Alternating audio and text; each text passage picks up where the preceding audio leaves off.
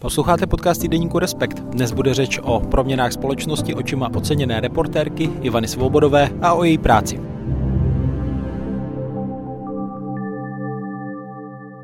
Ivana, ahoj. Ahoj Štěpáne. Ivana Svobodová, moje kolegyně a reportérka z týdeníku Respekt. My se potkáváme v pondělí 13. února kolem poledne. Jak se dneska cítíš? No, jsem trošku nervózní, mám malinko trému. Bavíme se předvečer toho, kdy ti udělí cenu Ferdinanda Peroutky, kterou každoročně uděluje stejnojmené združení a jde o jednu z nejprestižnějších novinářských cen v Česku, tak co to pro tebe znamená? Jsem vlastně ještě pořád malinko překvapená, i když já už to teda, já už to vím od konce listopadu, kdy mě pan Groman zavolal a sdělil mě, ať v únoru nikam neodjíždím v určitém týdnu. A já jsem si myslela, že vůbec jsem nerozuměla, proč mi volá. A pak mi řekl, kvůli čemu. Já jsem si trošku zaslzela u toho telefonátu. A bylo opravdu hrozný, že jsem nemohla to nikomu říct, tam bylo jako přísně tajné a ta informace, protože to má být překvapení. A od konce listopadu do února, tak to jsem trošku, trošku jsem to porušila a hned jsem to samozřejmě zavolala Erikovi, našemu šéf-redaktorovi. Co to pro mě znamená? Pro mě to znamená, eh, co se blbě o tom mluví, protože to vypadá jak kliše, ale já si toho opravdu strašně vážím. A kdybych chtěla někdy v životě dostat nějakou cenu, tak je to tato cena Ferdinanda Peroutky. To si každý na to tak trošku myslí, že by jednou mohl tam dojít a já jsem tam teď došla, nebo respektive ti lidé, co to vybírají, mě vybrali a já jsem prostě, já nevím, jak to mám říct jinak, já jsem úplně normálně hrozně šťastná. Ona, tato cena, se neváže k nějakému konkrétnímu článku nebo reportáži. Tohle ocenění se vztahuje, řekněme, k celé kariéře novináře i k jeho, jeho profesionalitě, osobnosti, eh, která by měla být nějak v souladu a ve formátu vlastně Ferdinanda Perhutky. Tak eh, mě by zajímal trošku ten tvůj novinářský příběh. Ty sama eh, popisuješ nespočet příběhů ve svých reportážích, eh, poutavě přibližuješ různé osudy, ale když se na chvilku podíváme tedy na tebe, nastoupila si do Respektu 2010, předtím si byla v týdnu a Mladé frontě, tak eh, Vzpomeneš si na ty momenty, kdy jsi poprvé připustila, že můžeš být novinářkou, že chceš být novinářkou, protože ty jsi vlastně v médiích nezačala na pozici reportérky. No to vůbec ne a dokonce strašně dlouho to trvalo, než jsem se k něčemu takovému dopracovala, aniž bych se k tomu vlastně dopracovávala. To byla taková náhoda spojená asi s s dalšíma věcma. Ale vlastně teď, jak si to řekl, tak jsem si vybavila. Já totiž eh, mám fakt jako zvláštní cestu, já jdu úplně mimo linku toho běžného směřování, který většina novinářů má, nebo alespoň teď už. V těch devadesátkách to samozřejmě bylo jinak. Vlastně si vybavuju, že já jsem poprvé obvolávala redakce těsně po revoluci. Jsem si říkala, že bych něco takového mohla zkusit bylo to ve mně, to jsem byla hodně mladá, pracovala jsem někde v nemocnici a třeba jsem se hlásila jako, že bych mohla dělat korektorku, nebo jsem volala do rozhlasu, oni hledali zprávaře, to je taková mm, jako menší pozice, že jo, tam jenom připravíš zprávy nebo je přečteš, ale tam jsem měla nějaký síkavky, takže mě nechtěli. Jako vlastně jsem s tím koketovala už velice mladá, pak jsem na to tím životem nějak trošku zapomněla, ale lákalo mě to a chvilku jsem pracovala někde v nemocnici jako provozní a totiž vlastně jsem po gymnáziu šla pracovat hned. A pak jsem dělala někde na, na antimonopolním úřadu, tam tiskovém oddělení, mezi tím jsem měla dítě, prostě ten život nějak běžel, pak jsem našla práci, pak jsem skoro skončila v realitce, protože jsem vyhrala nějaký konkurs do realitky, když jsem přemýšlela po mateřské, kudy se dál vrhnout. Já jsem vlastně byla taková neukotvená úplně do té mladé fronty v Brně, kde si začínala v médiích, tam se dostala až jako třicátnice, řekněme. Ne, to, no, já to teď prostě neumím spočítat, to bychom se tady strašně zdrželi, ale už vlastně už jsem měla syna a poté jsem tam šla a, a mezi tím jsem měla nějakou brigádu v Lídovkách a tam jsem dělala rubriku pohřby. To prostě pořád jsem se kolem toho nějak motala, ale vlastně jsem ani ne, jako neměla odvahu se nějak víc nabízet. Nebo nevím. Takže vlastně a, si začínala u nekrologů. Teda. No, já jsem obvolávala ty pohřební ústavy vždycky každý den. To jsem dělala při mateřské. Jo, Vítka jsem dala dopoledne do školky, jela jsem do Lidovek, tam jsem obvolala dopoledne pohřební ústavy a sepsala jsem uh, seznam men, to nebyl ani vlastně nějaká tvorba, jo. A v kolik, kde to je, v kterém, v, kde se ten obřad koná. Potom jsem nastoupila do Mladé fronty jako asistentka, což vlastně je začátek té mé cesty a já jsem tam opravdu hodně let a ne, zase to nespočítám, dělala asistentku. Ale pak jsem tam měla takový osvícenýho šéfa, který mě najednou řekl, Ivano, tak zkus něco napsat, protože asi jsem nebyla úplně asistentský typ. Měla jsem v těch papírech dost binec, pořád jsem na něco zapomínala, já prostě nesnáším kolonky a vyplňování. Myslím, že jsem za to vůbec nehodila a nerozumím tomu, proč mě tam tak dlouho nechávali. A spíš jsem zařizovala vrtulník, když byl potřeba, jako takový ty už akčnější věci, to mě šlo z minuty na minutu, ale papíry ne. No a najednou k tomu tak došlo a já jsem jela na nějaký zastupitelstvo v Brně do Komína, tam jsem co si zjistila náhodně a to jsem ještě pořád byla ta asistentka, šla jsem to jako zkusit a druhý den z toho byl v tom regionálním měřítku otvírák těch novin, protože to bylo zajímavé, od té doby jsem toho nenechala. No a takhle mě to začalo. Prostě já jsem se tak sama nějak udělala. Mladá fronta pak týden, ale jak se nakonec dostala do redakce Respektu v roce 2010? No to se mě splnilo přání velký, protože já už když jsem měla z toho Brna, vlastně z té regionální redakce, kde jsem pracovala chvilku jako novinářka, třeba rok nebo rok a půl, já přesně nevím, a jela jsem do Prahy, kde prostě mě vzali do celostátního reporterského oddělení domácího tak jsem si říkala, pane bože, ty si úplně voráž, nebo voráš, ty si mění život, co to děláš, co to zase děláš, jako kluka přetahuješ někam, nevíš, co bude, ještě nemáš sehnaný byt, nějak to dopadne dobře, a, ale pak jsem si v tom vlaku řekla, no tak jako uklidni se, co víš, třeba ten vlak jede do respektu. Jako fakt nekecám, opravdu jsem si to řekla. Mám na to mnoho svědků, který jsem to takhle vysvětlovala.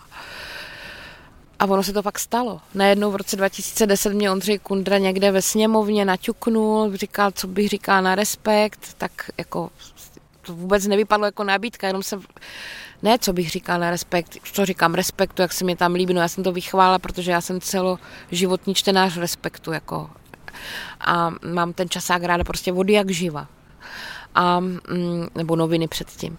A najednou mě zavolal, já myslím, že on mě tak jako naťukával, jako kdybych rovnou řekl, kdybych řekl, no vůbec, tak už se nic nestane. respektu. Ano, velvyslanec Ondřej Kundra mě naťuknul, zjistil, jak se dívám na novinařinu, jak se dívám na svět, tak trochu jako v běžným hovoru, který mě vůbec ničím jako nevaroval, o co jde. A najednou mě zavolal Erik a řekl mě, Ivano, mohli bychom se sejít a sešli jsme se ve Slávi a on to ještě nedořekl, já jsem řekla ano. já jsem, že, jako čas na rozmyšlenou, nebo to vůbec, ano, okamžitě jdu a jsem tady.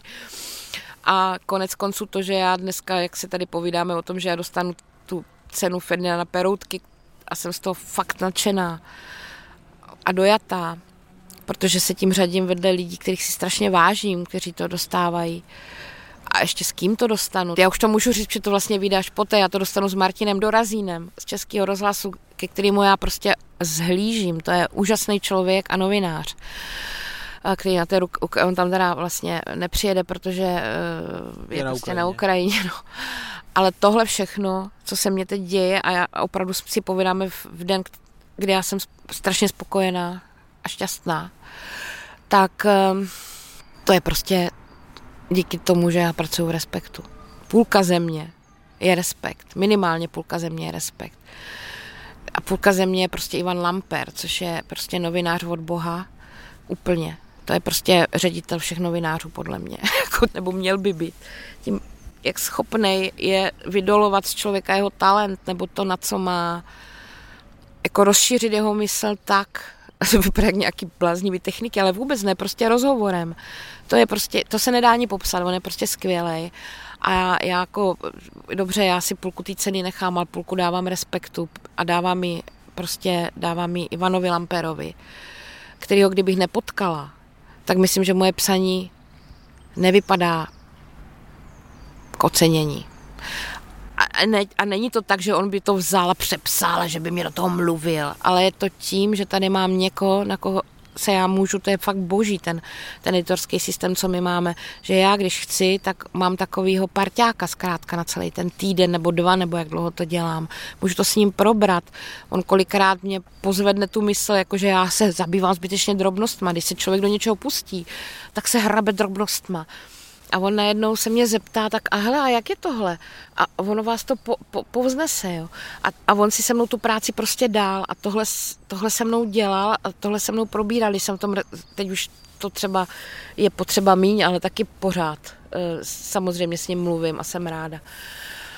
Takže tím já jenom chci říct, že prostě já každému novináři přeju, každému, aby někdy zažil respekt šéf redaktora Erika, který prostě dává šílenou podporu, eh, kolikrát riskuje, ono to taky není úplně normální, eh, takhle pořád trajdat po reportážích, víme, jaká je ekonomická situace všech redakcí jo, a reportáže jsou prostě drahý žánr, protože někam jedete a věnujete se dlouho něčemu. Prostě já, já mám jenom půlku. Půlka je respektu, mám skvělého šéfa a Ivana Lampera který by měl dostávat ty ceny každý rok čtyři. Ty máš za sebou docela nabitý rok. Brzo to bude přesně rok od eh, tedy další invaze Ruska na Ukrajinu, kde si ty byla i jako reportérka a pak to bylo politicky taky hodně nabité, protože byly komunální volby.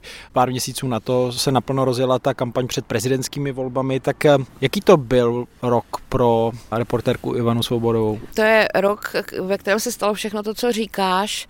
A samozřejmě, že jsem psala kampaně, že jsem psala o politice, ale pro mě to zůstává a navždy zůstane rokem Ukrajiny, protože já nejsem zahraniční reportérka vůbec. Eh, nedělám to, ano, mám na starosti Slovensko, takže píšu Slovensko, ale to je všechno. Takže začala válka a začala ve čtvrtek a o víkendu jsme se domlouvali, že v pondělí vyrazím. V pondělí jsem zjistila, že nemám pas, nebo že mě prošel, takže jsem si nechala udělat takový ten rychlopas do úterý a v úterý jsme jeli. No. To jsem byla na Ukrajině poprvé v životě a vůbec eh, v konfliktu poprvé v životě a, a vlastně na zahraniční cestě mimo Slovensko taky poprvé v životě. Takže pro mě to tím zůstane, bylo to je to... Jela jsi s fotografem? Ano, jo, ten první týden to jsme tam jeli, ano, s fotografem s Milanem Burešem. On potom po týdnu odjel a já jsem tam zůstávala. A, a pak jsem tam byla dvakrát vlakem normálně, nebo maršrutkama, autobusem. Hmm. A teď zase bych měla ušet s fotografem, takže to bude zase jiný pro mě, no. A domluvala se tedy rusky, nebo jak? Rusky, no. Jsem oprášila, jsou jako my starší lidé prostě od Eh, to v sobě asi máme, takže jsem to celkem rychle, ten první týden jsem z toho byla rozpačitá, jestli mě to naskočí ta ruština, ale naskočila mě, myslím, docela dobře a od té doby se tam jako ne, ne, nemluvím perfektně, ale mluvím tak, že se jako domluvím a rozumím, co říkají a můžu vést ruštině rozhovory, nebo se umím doptat, když nerozumím. Takže... Ku příležitosti předání ceny Ferdinanda Peroutky čtenáři najdou na webu několik starších reportáží a jedna z nich je právě z Ukrajiny, to je tedy ta cesta vlakem Eh, z Lvova do Kijeva a potom z Kijeva zpátky, kde popisuješ právě barvité příběhy a osobnosti, osudy těch lidí, kteří se někteří vracejí vlastně zpátky do té válečné oblasti pro své blízké, někteří naopak prchají tím směrem zpět. Tak jaké to pro tebe bylo? Ještě v té, v té situaci, že si nebyla, řekněme, kovaná válečná reportérka? Ano, totiž ty prvních dva týdny, kdy jsem tam byla hned po začátku té války, tak eh, já jsem týden já jsem byla dole v Karpatech, tam a pak jsem vlastně jela tady, ano, do toho Kijeva, který byl teda ostřelovaný pro ty lidi tím vlakem, ve kterým jsem byla jenom já a humanitární pomoc a nějaká výzbroj a, a, a samozřejmě ti, co to obsluhují a jeden pár, který tam přistoupil. A, a co ti běželo hlavou? Já vím, že je to v té reportáži, ale... Jako já jsem byla, já, ne, já nevím, já to doteď nemám zpracovaný ty dojmy, jo. A jenom vlastně tím chci říct, že já jsem nebyla tam, kde se střílí, jo. To, to tím chci říct, že to, to se mě vlastně to, to přišlo až později. Ano, to nebezpečí tam bylo pořád, ty sirény tam byly pořád, i v těch Karpatech jsme lezli do krytu, protože tam vybombardovali nějaké letiště, kousek v té Ivano-Frankivské oblasti, nikdo, a tam bylo další, nevěděli jsme, kdy to tam padne, ale v podstatě jsem byla relativně bezpečí. Se Ani v těch vlacích se ale nesvítilo, protože... Eh, no, tak jasně, ale mm, to Nikdo jsem, nevěděl vlastně, no, co se může úplně stát. No, to, je, to je pravda, no. Ale je zajímavý, že jsem ten strach, jako jestli mi ptáš na tohle, tak jsem vlastně nějak necítila, protože tam, když vidíš kolem sebe no v jednu chviličku jenom, ale tam, když vidíš kolem sebe ty, eh, to všechno prostě, to odhodlání, tu, eh, tu odvahu těch lidí, ty, jak, jak prostě by mohli odjet, ale neodjíždí a snaží se prostě každý, co může pomoct, ať už v tom zázemí nebo přímo odchází do té armády. Ti mladí muži, kteří se tam vraceli někde prostě z jiných zemí, kde byli za prací, tak se vraceli dobrovolně a šli prostě bránit tu zemi.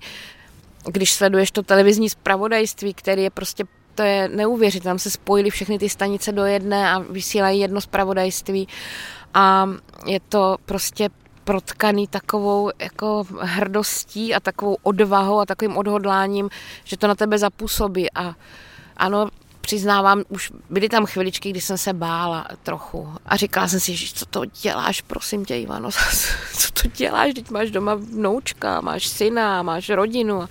Ale prosím vás, to je asi úplně normální, že to na každého někdy přijde. Ale když člověk uvědomí, že oni to mají denně, oni v tom žijí denně, to je jejich život, jejich život se skládá z neustálého nebezpečí smrti nebo smutku, prostě utrpení, tak to, to vás prostě nějak člověka, to asi popsali líp nějací zkušení váleční reportéři, to asi člověka tak dostane, že přestane myslet na sebe, nemyslí na sebe. Hmm. No ty do toho rizika nejspíš letos půjdeš znovu, pojedeš na Ukrajinu znovu reportovat, nevím přesně z kterých míst, to se asi teprve to uvidí. řeší, no. Ale samozřejmě ta situace jak na bojišti, tak eh, ve společnosti eh, se mění, tak eh, Jaký vidíš hlavní smysl v tom tam teď jet, podstupovat to riziko a přibližovat právě pohledy těch lidí tam a situaci, v které se ocitli? No, já v tom vidím úplně stejný smysl jako vždycky, jo, protože já pracuji a my všichni pracujeme pro čtenáře a ti čtenáře tam jet nemohou. A to je na té práci skvělý, na té mé, nebo je zároveň a zároveň je to teda jako velká zodpovědnost, že vlastně já jsem si to tak definovala, tu práci, že já já chodím tam, kam jiní lidé nemůžou, protože mají jinou práci a já, moje oči a moje nějaká zkušenost nebo schopnost přinést tím obraz světa, to dělám pro ně. A, takže mi to ale nemusím asi vykládat, to je normální, ale že se v tom respektu vlastně eh, zamýšlíme co těm čtenářům chceme ukázat, kam za ně půjdeme, co jim jako chceme objas, buď objasnit nebo hmm. předložit před ně.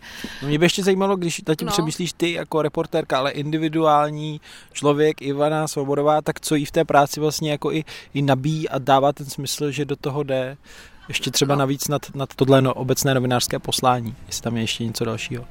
Uh, jo, jako mě osobně. Co ti jako dodává vlastně energii jít dál, protože je to často ubíjející, je to na úkor dalších věcí, jak už si zmínila třeba uh, času stráveného s rodinou, nebo že se člověk moc nevyspí, zažívá stres a tak? No, já to považuji za tu nejdůležitější událost kolem sebe, kterou teď vidím a kolem nás všech, která se nám děje. Považuji to za strašně zásadní moment, eh, který mě spolu se všemi ostatními potkal a myslím, že referovat o Ukrajině, přinášet pořád dál a dál jako pravdivý, skutečný obraz v té změti dezinformací, co se tady rozběhla po tom světě. A to vidím velmi přesně, protože jezdím mezi lidi a vím, co opakují na těch reportážích. To je prostě ruská propaganda, která se nám tady roz, rozplynula. Relativizování, Bůh ví, jak to je a tak dále. Takže já myslím, že to je nutný. To je prostě hrozně důležité a pokud teda ta práce má k něčemu vést, tak tohle je ten moment, kdy se nedá pominout válka na Ukrajině a mě to a je třeba ji vidět nejenom od stolu, ale prostě... No přesně tak, to prostě zblízka je to vždycky... A taky se tam těším. Já se tam vlastně těším.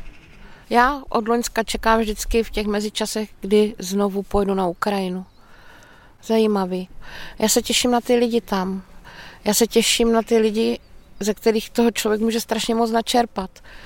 Já jsem si tam už vybudovala nějaké, no nevím, jestli to přátelství, ale prostě jet na Ukrajinu znamená potkat něco tak silného, tak a nejenom profesně, samozřejmě profesně taky, ale potkat něco tak silného, něco tak velkého prostě, tady v téhle rozbouřené době krize, že to zasahuje i mě osobně.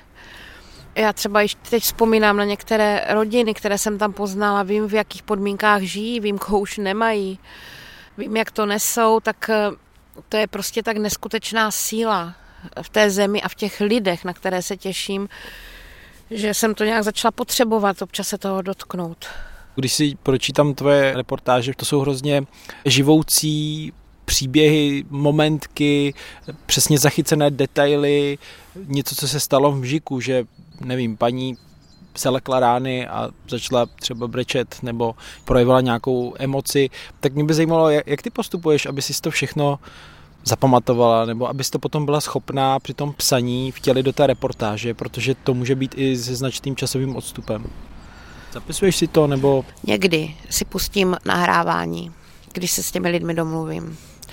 Ale já už dokážu odhadnout, kdy to prostě zničí tu práci protože někdy ten člověk se toho nahrávání lekne a začne se stylizovat, nebo nestylizovat, ale začne si dávat, aby se dobře vyjadřoval. Já jim vysvětluji, já to nebudu tisknout, co říkáte, já to dělám pro paměť. Jo. A tom vy rozhlasoví reportéři své. Jo, no a najednou šup, něco mávnete a je, a je to pryč, to kouzlo je pryč, toho, toho spontánního, toho skutečného prožitku prostě těch lidí.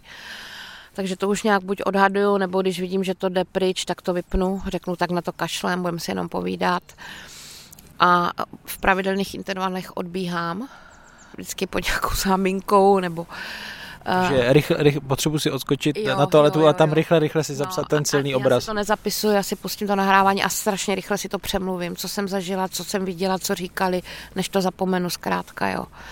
No, takhle to dělám. Ty jsi říkala, byl to rok Ukrajiny, ale i z toho, co jsi psala, je vidět, že to byl hodně silný politický rok. Ty si strávila neskutečné množství času s Andrejem Babišem v rámci jeho kampaní, a, ale nejenom s Andrejem Babišem, ty tvoje reportáže zase přibližují, jak jeho podporovatelé nebo fanoušky i lidi, kteří přicházeli na ty schromáždění do různých měst po České republice vyjádřit svůj nesouhlas s tím, jakou politiku reprezentuje Andrej Babiš, tak co jsi odnesla po těch měsících strávených právě ve společnosti všech těch lidí a toho politického boje, do kterého prosakovala konec konců i ta Ukrajina se zvýšenou mírou právě před prezidentskými volbami? To jsem přesně chtěla říct, popravdě řečeno, nejvíc jsem si z toho odnesla zase tu Ukrajinu to, o čem už jsem mluvila, jak úplně jiný je obraz v těch lidech, úplně jiný obraz toho konfliktu je v těch, a té agrese je v těch lidech, když prostě tady vyjedeš kus jako, jako za Prahu v té kampani. Jasně to je dáno tím, že prostě jsou to příznivci Andreje Babiše a chodí tam určitý typ lidí a, a to ještě samozřejmě ne všichni, že, kteří ho volí, a volí nebo mají rádi, ano, ale ti, co mají zrovna čas a hodně často jsem tam potkával lidi, kteří prostě jsou nějak asi zvyklí chodit tady na ty akce, protože byli typově hodně podobní třeba lidem, kteří chodí na Okamuru. A tak tohle jsem si odnesla, že takovou otázku, co s tím, co s tím pro Boha budeme dělat. Jo. A teď nemyslím jenom Protože teď se hodně mluví o té cenzuře, že nebo Babiš to vytahuje, tady bude druhá nějaká, jak on to říká, totalita a podobně. Nová totalita. Nová totalita, protože prostě bránit fake news a bránit dezinformacím je nová totalita patrně. Což já si teda vůbec nemyslím, ale mě je líto těch lidí. Mě je líto těch lidí a nejenom proto, že se třeba bojí, když něčemu nerozumíte, tak se víc bojíte, ale je mě jich líto, protože prostě oni sami jsou v hrozné situaci, oni opakují nesmysly, oni jsou úplně, jako ten svět je mý v podstatě. A to jsem si přinesla takovou otázku, ale to není teď, to už bylo, když jsem jezdila na turné s Milošem Zemanem kdysi a prostě na všechny tyhle akce podobné, nebo na Tomia Okamuru, jak té společnosti to dopravit. Jak to dopravit? Protože já to umím dopravit čtenářům Respektu. Deník N to umí dopravit čtenářům Deníku N a podobně. Český rozhlas to prostě umí dopravit zase svým posluchačům, ale jak to, jak to udělat? A v podstatě nic jiného, než, eh, než omezit ty dezinformace nějakým razantním způsobem, mě prostě, nebo nějak to, nevím přesně jak, ale nějak to postihovat ty lidi, kteří protože oni ubližují té společnosti, ale oni ubližují ti, co to šíří, nebo ti, co to vymýšlí a pak pouští do společnosti. Oni ubližují hlavně těm lidem ubohým na tom náměstí potom. Teď oni jsou úplně vedle, mají strach, třeba zbytečně z věcí vidí nevidí ten svět doopravdy. No konec konců to přibližují i některé ty další reportáže, které eh, právě jsou teď eh, znovu k přečtení eh, na webu. Jednou z nich je i příběh Jaromíra Baldy, prvního českého teroristy, jak se mu někdy říká. Já když jsem si to teď znovu pročítal, tak eh, zase, jak je ta reportáž vystavěná, to je vlastně příběh o nějakém v podstatě všedním hodném člověku v důchodu. Eh, trochu mi to až připomnělo, omlouvám se za to přirovnání, ale tu scénu z Pána prstenu, kde je Bilbo Pitlík a najednou, když vidí ten prsten, tam dojde k nějaké jakoby změně a vytryskne z něj něco, nějaké jakoby zlo nebo nějaká emoce, kterou by vůbec člověk nečekal. A tak jsem si říkal, on ten pan Balda vlastně ty jeho blízcí to nečekali a možná i on sám potom, když zpětně to tam reflektuje, jako že nesmí to zlo pustit znovu ke slovu, takže to tam hmm. taky nějak je. Tak, tak co se tam za tebe odehrává právě v lidech, kteří v nějakém kontextu úplně zešílí, najednou se bojí prostě toho, že e, přijdou e, migranti a budou tady měnit způsoby života a, a na druhou stranu jsou to vlastně milí, milí sousedé, no. kteří mají rádi své rodiny blízké. Tady Jenom bych chtěla říct, že pan, eh, pan Balda byl prostě, on měl poruchu osobnosti, měl to organická porucha osobnosti, to samozřejmě se hrálo nějakou roli, nicméně podle soudu nebyl prostě nesvéprávný, věděl, co dělá, takže proto šel do toho vězení. Každopádně, ano, pan Balda je prostě normální furiant, on je furiant s harmonikou, který rád prostě středem pozornosti, rád říká historky. A tady si teda eh, opravdu vybral hodně špatnou historku, kterou ani nemohl vyprávět ke všemu, jo ale je fakt, že, eh, že teda... No to tam popisuješ tu jeho postupnou proměnu, ano. kdy se právě stal z toho harmonikáře člověk, který jezdil na sjezdy hmm. SPD, vlastně lokální buňky a neustále no. začal víc zdvihat to téma migrace, až se teda dostal do, do toho svého plánu, kdy de facto málem zapříčinil eh, neštěstí na trati na dvou místech, když pokácal ty stromy. No, no ano, přesně tak, on začal poslouchat nějaký, a zase jsme u toho, on začal se prostě věnovat tady těm, těm dezinformačním různým kanálům, pak už je začal i tvořit, začal jezdit na nějaké ty tábory lidu, jestli si to eh, jako vybavuješ, co tady předtím byly, a, a tak se dostal k tomu SPD a to je prostě normální zločin, to je zločin na lidech, protože to SPD tehdy opravdu strašně strašilo lidi, že jo, strašně. To byla ta doba, kdy to vypadalo, že tady, eh, kde kdo vytříská kapitál z toho, když tady vykreslí nějaký ubožáky na cestě ze Sýrie jako, jako nějaký eh, prostě vrahy. Já vím, že ta situace je komplikovaná, ale tady tou zjednodušenou linkou přesně takový pan Balda prostě na to doplatil, jo, protože on se začal strašně bát a začali mu, a jak se napojil na tu skupinu, na to SPD, mu začali v mailu přistávat takové ty fotky jako třeba RegioJet jako vlak a byl obsypaný tmavýma lidma, kteří toho úplně vypadávají, jak už je plný a už byl u Olomouce, jako podle té zprávy. Jo. To byla samozřejmě smontovaná fotka a toho měl plný mail a nakonec to začal sám šířit, začal nenávidět Sobotku, měl pocit, že Sobotka je součástí spiknutí tehdejší premiér, který nám tady zkrátka přišlo zničit životy. Takhle to v něm jelo, pak začal mít nějaké šílené obrazy v noci, jakože krev, mrtvá manželka, úžasnou manželku má, hrozně silnou, jeden z nejsilnějších lidí, jaký jsem v životě potkala paní Helena. Ale začal mít tady tyhle ty vize a šel do akce. Šel do akce, aby se lidé vzpamatovali a pochopili, šel si zahrát na muslima, jakože je muslim terorista, to chtěl předstírat, a, aby se lidé vzpamatovali. A prostě volili toho Okamuru, protože ten jediný nás zachrání, že, aby nepřišli hrdlořezové a neznásilnili nám všem vnučky. No. Takže to je prostě normální politický zločin. Jako všechno má svý meze. Já chápu, co je kampaň, já chápu, co je s nás získat body, já chápu, co je populismus, tak nejsme, to, já rozumím, že tyhle věci prostě do, do kampaní jako přicházejí ale i, jako i tohle by mělo mít svý meze. A vystrašit tady chudáka pana Baldu a Bůh ví, kolik dalších osamě, a on nebyl osamělý, ale jako tady je spousta osamělých lidí. A vystrašit je, ať už uprchlíky, a nebo teď, jak jsme byli svědky v té poslední kampani prezidentské, vystrašit je tím, že někdo jim odvede lidi, eh, jejich syny a vnuky do války a prostě zemřou. Podle mě je to jako na hraně nějakého, zločin to není, že jo? To je trošku silný slovo, ale je to, je to tak nemravný, až se to podle mě k nějaký zločinnosti prostě. Jako zničit lidem život je přece zločin trochu, ne? Hmm. Myslím. Je to nemravný, já nevím, jak to nazvat tak eh, teď si mě teda roz, teď mě rozpálil, protože vždycky, když si vzpomínám na pana Baldu, tak eh, a na ten osud té rodiny, úplně krásné, silné, úžasné rodiny, která byla tím samozřejmě na malém městě nebo ve vesnici strašně poznamenaná, že se jim prostě zbláznil táta nebo manžel, tak v uvozovkách řečeno. A co to pro ty lidi znamenalo eh, a pro něho samotného to je prostě, to mě vždycky dostane do varu. Z toho, jak si povídáme, cítím i novinařinu děláš i kvůli, nejen kvůli čtenářům, ale i kvůli těm lidem, se kterými ty máš možnost se setkat, mluvit s nimi, nějakým způsobem zachytit to, co se jim děje, co se odehrává v české společnosti.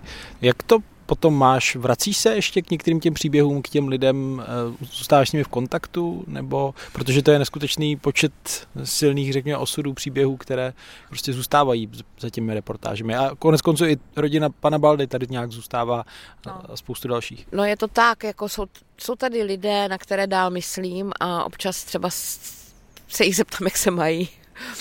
A to je třeba, třeba manželka pana Baldy, která na mě strašně zapůsobila při té práci a které si strašně cením. No.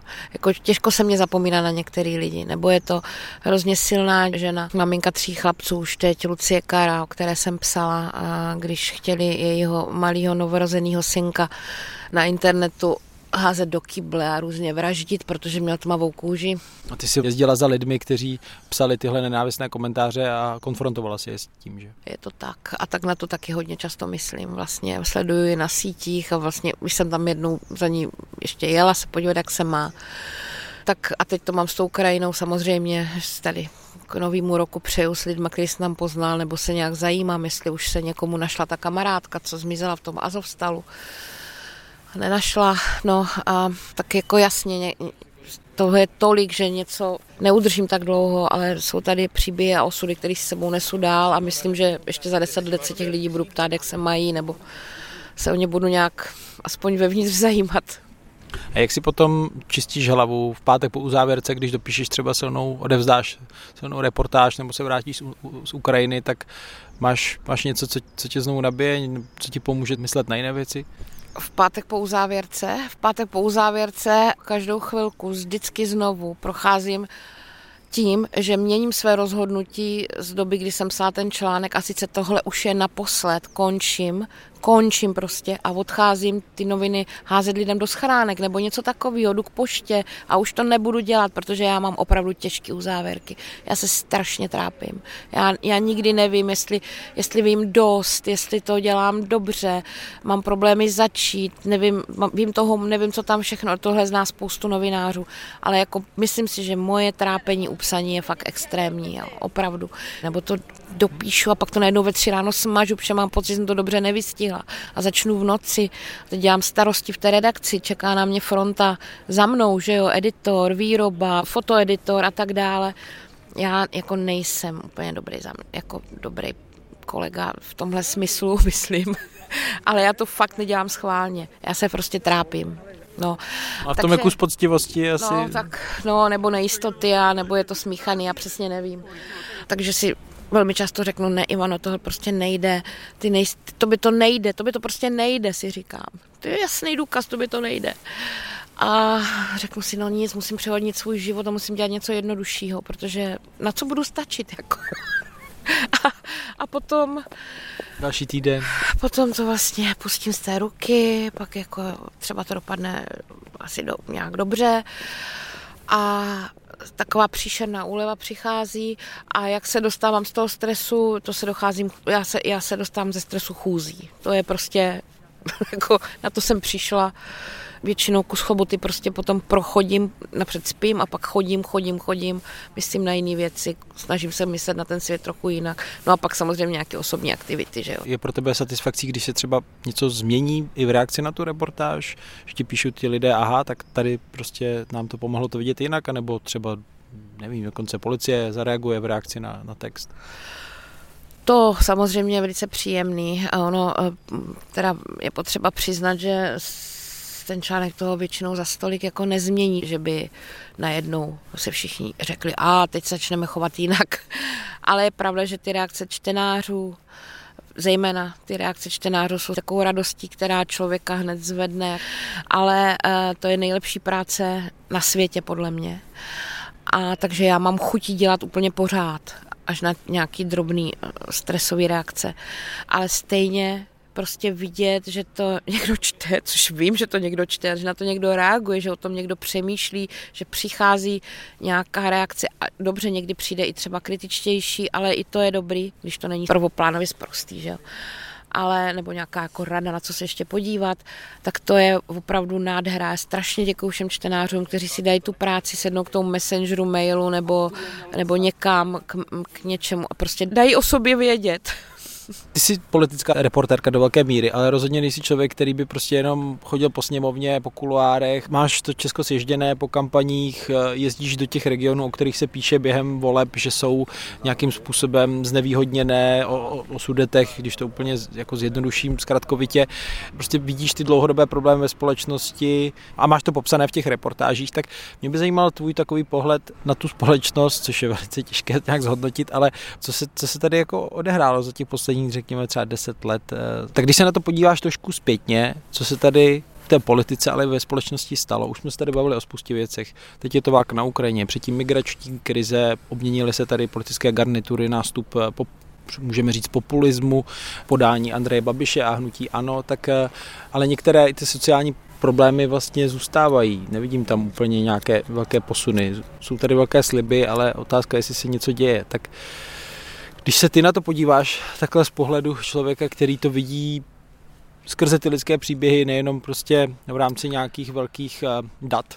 Já musím asi chvilku přemýšlet, to je taková dost jako otázka Ono je záležitost na tobě, co z toho vybereš. No přesně tak, tak přemýšlím, co tak jako vybrat, ale možná je tady jedna věc, která se podle mě teda vůbec nehýbe a to je, protože já teď se vracím k těm sociálním reportážím, napsal jsem nějaký článek o dětech, o lidech, kteří na tom prostě nejsou dobře, nenarodili se šťastně, nenarodili se do rodiny, která by je no, která by je nějak motivovala, nebo prostě nemají to lehký.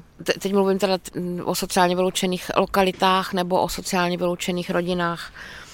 A to vlastně mě provází cel, celou tou, řekněme, kariérou nebo tou svou tomu prací, tady tohleto téma, i když teď jsem od něho trošku poodstoupila právě, vlastně loni jsem nenapsala vůbec nic o tom, což si uvědomuju, to bylo tou Ukrajinou, musíme se k tomu vrátit.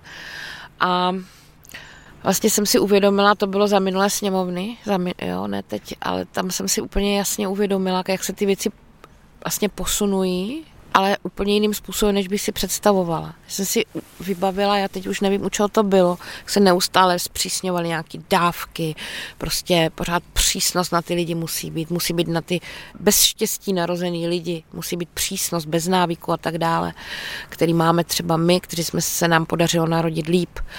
A najednou jsem slyšela takový, takový slova a věci, které se dostávají do zákonu a uvědomila jsem si, že ještě já nevím, kolik je to let, možná fakt deset nebo možná víc, kdy byla taková, to už si málo kdo vzpomene, taková v Chomutově byla, jmenovala se paní Chalánková, byla to starostka, byla i poslankyně pak. A ta jenom tehdy třeba řekla, že by se mohlo něco dělat s dávkama přísnějšího, myslím, že jim to chtěli nějak rovnou brát a nedávat jak brát na, na nájem, já už to přesně nevybavuju.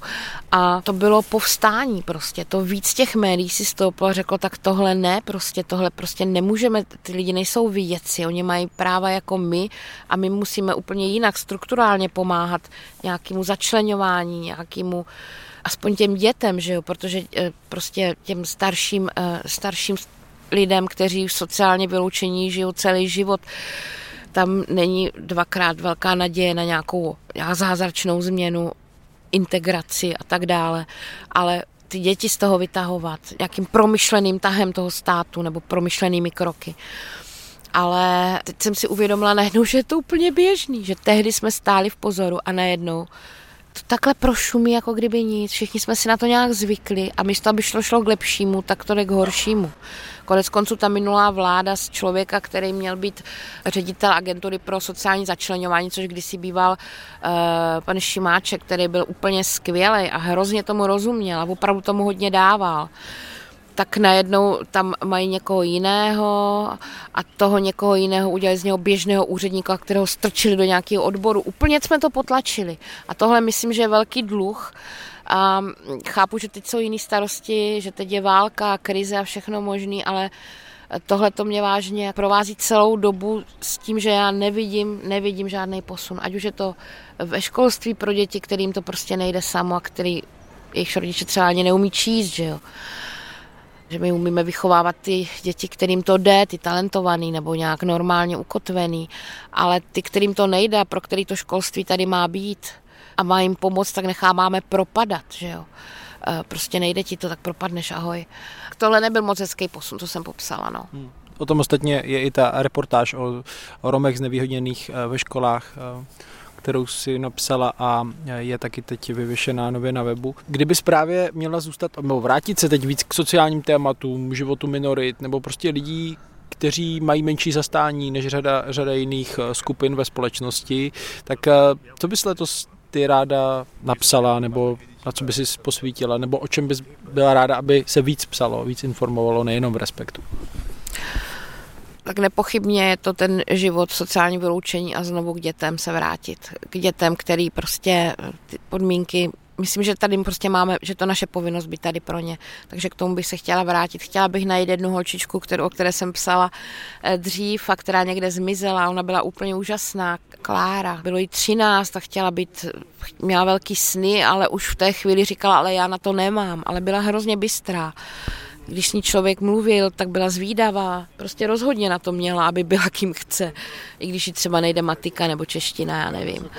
A ona pak s tou maminkou někam zmizela a já ji hrozně chci najít a dozvědět se, jak to s ní do, jako dopadlo. No.